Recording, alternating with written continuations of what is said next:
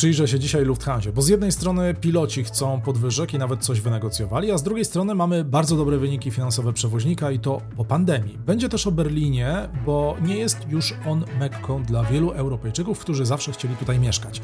Będzie też o niemieckiej cyfryzacji, na którą tutejsi politycy chyba są mocno uodpornieni, bo jest źle i lepiej niestety nie będzie. Zaraz wszystko wyjaśnię w dzisiejszym newsowym, flashowym podcaście z Berlina.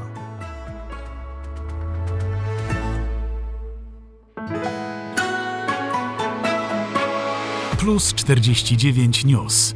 Zaprasza Tomasz Lejman, korespondent telewizji Polsat i portalu Interia w Niemczech. Strajkom poświęciłem w moich podcastach sporo czasu, bo przecież wiosna w Niemczech właśnie minęła pod znakiem strajków i większość z nich udało się zażegnać, a w ostatnim czasie ten najgroźniejszy, czyli na niemieckiej kolei, która miała stanąć i to bezterminowo, ale udało się osiągnąć kompromis, który musi jeszcze zostać być zaakceptowany przez pracowników Deutsche Bahn, ale wszystko jest na dobrej drodze, ale teraz na tapecie jest Lufthansa, która co prawda dogadała się z pilotami, ale konflikt jeszcze nie został zakończony, bo piloci Lufthansa rozpoczęli właśnie głosowanie nad wynikami tych negocjacji. Członkowie Związku Zawodowego Cockpit mają do dziesiątego sierpnia czas, by zaakceptować uzgodnione warunki. I tutaj będzie niezbędne poparcie co najmniej połowy członków Związku Zawodowego Cockpit. W przeciwnym razie ta groźba strajku wróci. Co prawda negocjatorzy dzisiaj mówią, że lepszego wyniku nie można było osiągnąć drogą negocjacyjną, no ale to piloci ostatecznie tę decyzję muszą podjąć, więc czekamy do dziesiątego sierpnia. Ale przy tej okazji warto porozmawiać o kondycji Lufthansy, bo jest naprawdę nieźle. Mimo że wiele linii lotniczych po pandemii nadal nie może wrócić do normalności. Tymczasem w Lufthansie jest inaczej, bo spółka przewiduje, że rok dwa tysiące dwudziesty trzeci będzie jednym z trzech najbardziej zyskownych lat dzięki dużemu zainteresowaniu lotami, ale także wyższym cenom biletów, a te, jak twierdzą eksperci, wzrosły nawet w niektórych przypadkach trzykrotnie. Po osiągnięciu rekordowych wyników w drugim kwartale Lufthansa spodziewa się, że zyski w tym roku wzrosną i osiągną dwa miliardy sześćset milionów euro. Dodam, że w ubiegłym roku Lufthansa zarobiła półtora miliarda euro, zatem ten wzrost jest naprawdę duży. Ogólnie drugie kwartały zwykle dla linii lotniczych nie są dobre, ale Lufthansa pokazała, że potrafi tutaj robić niespodzianki i zyski prawie potroiły się w tym okresie. Jedynym drobnym kłopotem jest to, że z powodu, z powodu problemów w ruchu lotniczym w, Euro, w Europie Lufthansa nadal oferuje tylko osiemdziesiąt pięć procent lotów z okresu sprzed pandemii. Wyniki, jak widać, są dobre, chociaż pojawia się coraz więcej opinii, że niemiecki przewoźnik przy wysokich cenach biletów zjechał mocno z serwisem, który można w wielu przypadkach już w tej chwili porównać z serwisem tanich linii lotniczych.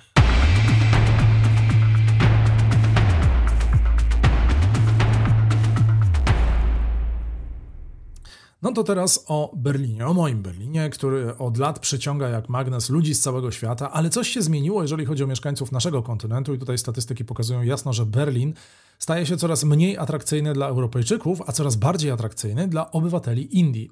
W ubiegłym roku liczba nowych mieszkańców Unii Europejskiej, oficjalnie oczywiście, wzrosła tylko o pięć tysięcy dwieście, podczas gdy w roku dwa tysiące siedemnastym to było piętnaście tysięcy osób. Jak się okazuje, winna sytuacji nie jest tutaj pandemia, bo co ciekawe już w roku dwa tysiące dziewiętnastym, czyli właśnie przed pandemią, do Niemiec przybyło jedynie cztery tysiące dwieście pięćdziesiąt osób z innych krajów Unii Europejskiej.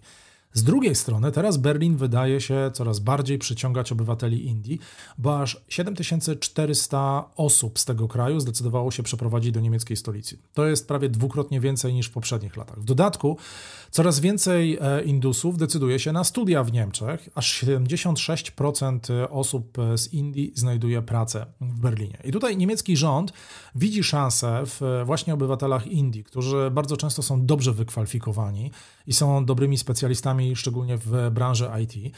Dodam, że aby przyciągnąć do kraju coraz więcej wykwalifikowanych specjalistów z Indii, a rynek jest tutaj ogromny, to niemiecki rząd podpisał już z rządem tego kraju takie specjalne porozumienie o migracji i mobilności. plus czterdzieści dziewięć news. No to teraz o cyfryzacji, bo pewnie obywatele Indii wnieśliby duży wkład w Niemczech w to, aby ta cyfryzacja była na wyższym poziomie niż do tej pory.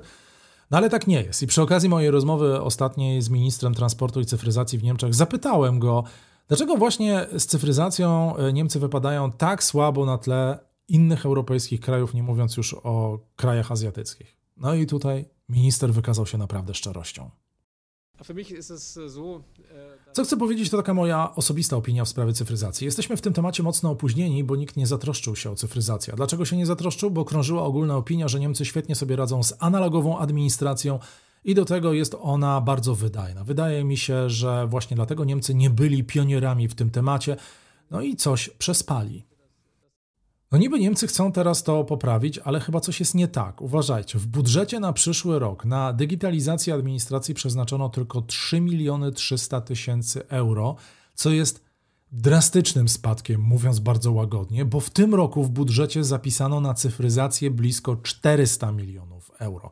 Głos zabierają już nawet eksperci. Przewodnicząca Rady Ekspertów do spraw oceny ogólnej sytuacji gospodarczej Monika Schnitzer, to jest pani, która doradza bezpośrednio rządowi w sprawach gospodarczych, wczoraj zabrała głos w sprawie i powiedziała jasno w niemieckiej telewizji, że to jest jakiś absurd, że to jest oszczędzanie nie tam, gdzie jest to konieczne i że jej grupa ekspertów zaleciła coś innego, ale nikt jej po prostu nie posłuchał.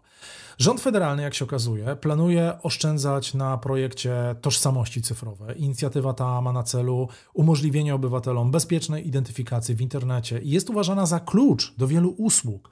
I to nie tylko tych oferowanych przez państwo, ale także przez sektor prywatny, w tym banki i dostawców usług telekomunikac- telekomunikacyjnych, a coraz więcej firm właśnie przez brak cyfryzacji wybiera już inne rynki, przede wszystkim na inwestycje. Mało tego, ostatnie dane, o czym mówiłem zresztą już w ostatnim podcaście, pokazują, że nie dość, że gospodarka niemiecka jest w złym stanie w tej chwili, to jeszcze tutejsze firmy są mega niezadowolone, a tymczasem kanclerz i jego ministrowie jakoś nie do końca czują się wywołani do tablicy, no i podjęli decyzję o tym, żeby na cyfryzację przeznaczyć trzy miliony trzysta tysięcy euro. To jak na remont jednej ulicy, a może nawet tylko kawałka ulicy.